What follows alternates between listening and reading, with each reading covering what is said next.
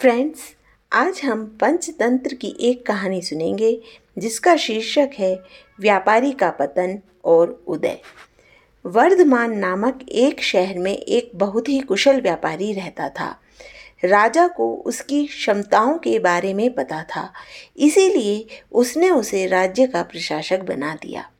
अपने कुशल तरीकों से उसने आम आदमी को भी खुश कर रखा था।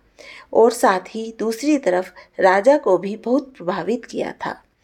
कुछ दिनों बाद व्यापारी ने अपनी लड़की का विवाह तय किया। इस उपलक्ष्य में उसने एक बहुत बड़े भोज का आयोजन किया। इस भोज में उसने राज परिवार से लेकर प्रजा सभी को आमंत्रित किया था। भोज के दौरान उसने सभी को बहुत सम्मान दिया और सभी मेहमानों को आभूषण और उपहार दिए। राजघराने का एक सेवक जो महल में झाड़ू लगाता था, वह भी इस भोज में शामिल हुआ। मगर गलती से वह एक ऐसी कुर्सी पर बैठ गया जो राज परिवार के लिए नियत थी। यह देखकर व्यापारी आग बबूला हो गया और उसने सेवक की गर्दन पकड़कर उसे भोज से धक्के देकर बाहर निकलवा दिया। सेवक को बड़ी शर्मिंदगी महसूस हुई और उसने व्यापारी को सबक सिखाने की सोची। कुछ दिनों बाद एक बार सेवक राजा के कक्ष में झाड़ू लगा रहा था। उसने राजा को अर्ध निद्रा में देखकर बड़बड़ाना शुरू किया। इस व्यापारी की यह मजाल कि वह रानी के साथ दुर्व्यवहार करे। यह सुनकर वह राजा अपने बिस्तर से कूद पड़ा और उसने सेवक से पूछा, क्या यह वाकई में सच है? क्या तुमने व्यापारी को रानी से दुर्व्यवहार करते देखा है? सेवक ने तुरंत राजा के चरण पकड़े और बोला, मुझे माफ़ कर दीजिए। मैं पूरी रात जुआ खेलता रहा और सो नहीं पाया, इसलिए नींद में कुछ भी बड़बड़ा रहा हूँ। राजा कुछ बोला तो नहीं, किंतु शक का बीज उसके मन में बोया जा चुका था। उसी दिन से राजा ने व्यापारी के महल में निरंकुश घूमने पर पाबंदी लगा दी और उसके अधिकार कम कर दिए। अगले दिन जब व्यापारी महल में आया तो उसे संतरियों ने रोक दिया। यह देखकर व्यापारी बहुत आश्चर्यचकित हुआ। तभी वहीं पर खड़े हुए सेवक ने मज़े लेते हुए कहा, ए संतरियों, जानती नहीं ये कौन है? ये बहुत प्रभावशाली व्यक्ति हैं और तुम्हें बाहर फिकवा सकते हैं, जैसा इन्होंने मेरे साथ अपने भोज में किया था। तनिक सावधान रहना। यह सुनते ही व्यापारी को सारा माजरा समझ में आ गया।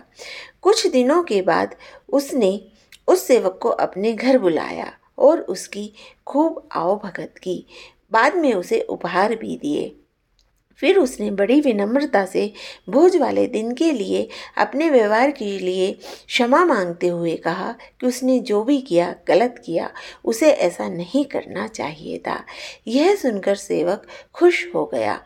उसने कहा, कि न केवल आपने मुझसे माफ़ी मांगी, किंतु मेरी आओ भगत भी की, आप चिंता न करें।